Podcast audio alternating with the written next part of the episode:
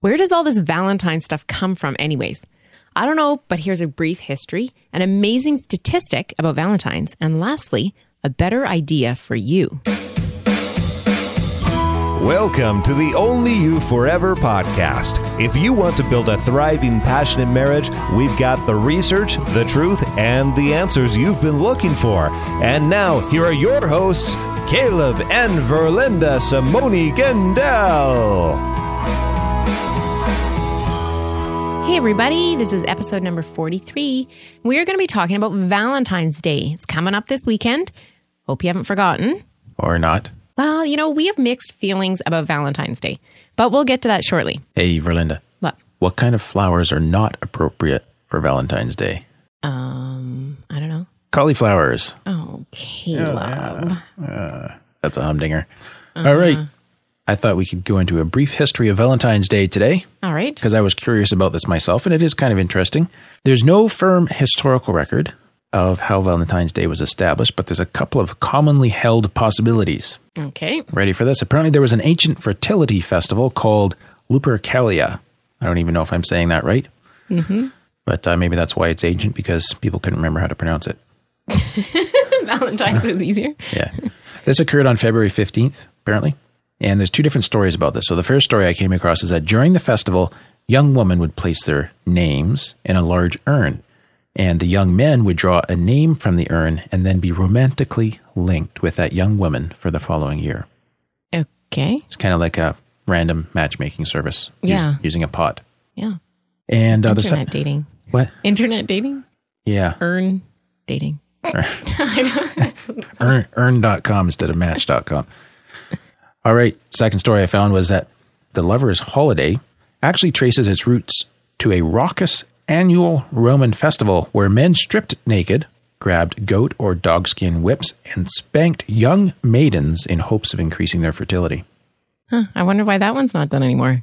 Well, I think the fact that it's minus 24 here, where I'm thankful that we moved on from that day and age and into a more commercialized version of Valentine's Day. Right, right, which is so much better. Yes. Okay, so what did the French chef give his wife for Valentine's Day? Mm, a dog skin whip? Nope, a hug and a quiche. Oh, Caleb. Sorry, Where did you get these? off the internet. the Catholic Church says it's nothing to do with these ancient pagan rites, this Valentine's Day, but rather the day's celebration comes from three possible people, men called Saint, now called Saint Valentine's, the most probable of which is a young priest who was put to death for marrying young Christians against the order of the Roman emperor. And so, by some accounts, before uh, being put to death on February 14th, this young man called Valentine sent a letter to the jailer's daughter with whom he'd become friends and signed it from your Valentine. And that could be where the namesake Valentine's came from, but it's not for sure. There's a couple other possibilities. Both of these guys were martyred. They could be uh where it came from as well. But regardless of which guy it came from, Verlinda, in 469 AD, Pope Gelasius changed the date of Lupercalia from the 15th of the month to the 14th in order to distance it from the rituals of the Roman pagan love festival and connect it with St. Valentine.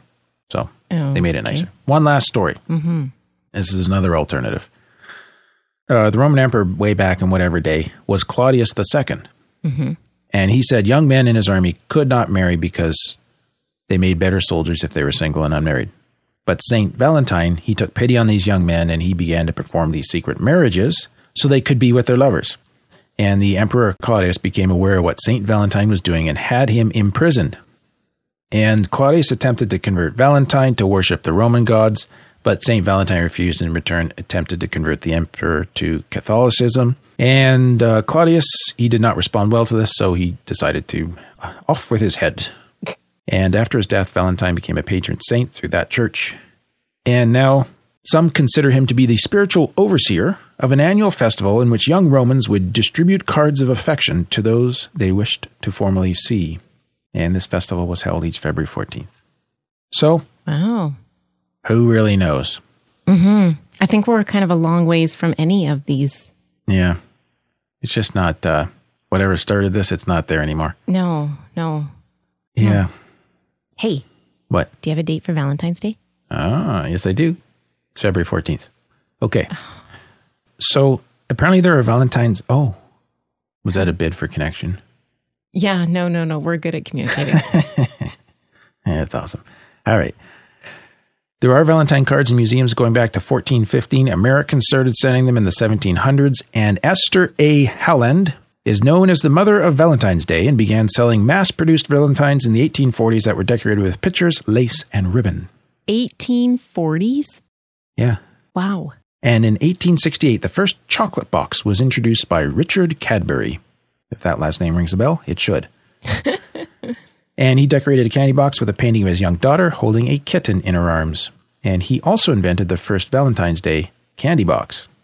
Wow. So, all the way from that to today, I think you have an amazing statistic for us that you referred to. They say in, in 2014, the National Retail Federation estimated that U.S. consumers would spend $17.3 billion on the holiday. Man, Like, that is ridiculous. that's quite a bit of money. Yeah. We should start making Valentine's Day cards. Yeah, apparently. But did you know that? Well, this is kind of obvious too. Women purchase 85% of all Valentines. Yeah, but you know what I thought about that is a lot of those go to school and kids exchange them Yeah. in North America, right? Yeah. But I still think men should step up to the plate. Should should buy more cards. Why is that? Eh. yes. Moving right along.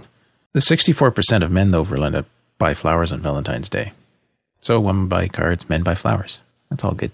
Well, that's not bad. Yeah. Yeah. And I think overall, like just getting down to the meat of what we want to talk about here, Americans and Canadians tend to either hate or love Valentine's Day. Okay. It's kind of a love or hate relationship. So people are either really into it or like, oh, Valentine's Day, roll the eyes, right. right? Now, Valentine, I did notice one thing that Valentine's in different cultures means different things. So Oh. it's a lot more about family apparently in Australia. Oh, Yeah. interesting. Whereas in North America, it's very much about romance between adults and then just kind of friendly gesture between kids. Little kids do this. Hmm. And then they hit a certain age and that all kind of stops until romance becomes a part of their picture Yeah. when they get older, right? Yeah. So let's talk about expectations Mm-hmm. around Valentine's Day. Yeah. So where I see the expectations coming in, we were we were talking about this at breakfast this morning, Mm-hmm. is this whole expectations things. What if it differs between the two spouses? Yeah. Like that could be awkward. You know, like what if your husband doesn't Or care? painful. It could be painful. Yeah. Not just awkward, right? Very painful. So it 'Cause, isn't You know, if you go back to the office yeah. what is it? It's a Saturday this year, right? You go back to the office Monday morning, and all the other girls are talking about what they got from their husbands, and you're kind of like, oh, he forgot, or he Yeah. didn't do anything like that. That would be embarrassing. It would be hurtful. It would be whatever, Unless unless you talked about it ahead of time. Like for us, we don't really do Valentine's Day. You always Yeah. give something to the girls, and they love that. And I think it's the sweetest thing ever. But I don't expect anything from you Mm-hmm. because we just don't do that. You romance me every day of the year. nice. Works better when you tell people that than me though. They're like, Oh yeah. Yeah. But well, I think that is the thing is if you both agree that you're not doing Valentine's because it's commercial and it's just about the $17 billion and you're both honestly, genuinely good with that, that's fine. And that's fine. you don't have to do Valentine's Day. exactly. But if, if one spouse or both spouses like Valentine's Day and appreciate the meaning that comes with it and don't see it as some big commercial event, but as, Yeah. you know, a time, you know, you have Christmas for gift giving and you have Valentine's for showing love. yeah. That's fine too. Yeah. Like some people have those warm romantic traditions around Valentine's. And I Yeah. think that's awesome Yeah. because we don't want to be the Grinch of. No, we don't. Valentine's. No, we don't. But where I think it can get tricky is when that differs between Spouses. spouses, Mm-hmm. and that's probably informed by the family of origin, like the whatever their parents did Mm. Yeah. may be different too. And and this is where Valentine's can be a warm fuzzy day. All of a sudden, can be- become a sore point in your relationship. And I think that's where Right. having a good, clear conversation Yeah. is helpful. Yeah. So, what does that conversation look like? What do you think about Valentine's Day? Yeah. Or, uh, you know, an easier in might be because if it's been got sore or been sensitive, what if you started with, uh, what did your parents do for each other for Valentine's Day? Oh, that's Uh, yeah. a good one. You know what I mean? Because you're kind of going in the back door there because, but that's really probably, it has to have for some, to some degree shaped their expectations. Right. Right. That's good. Yep. So start with that question and just talk about, you know, what do we expect of each other?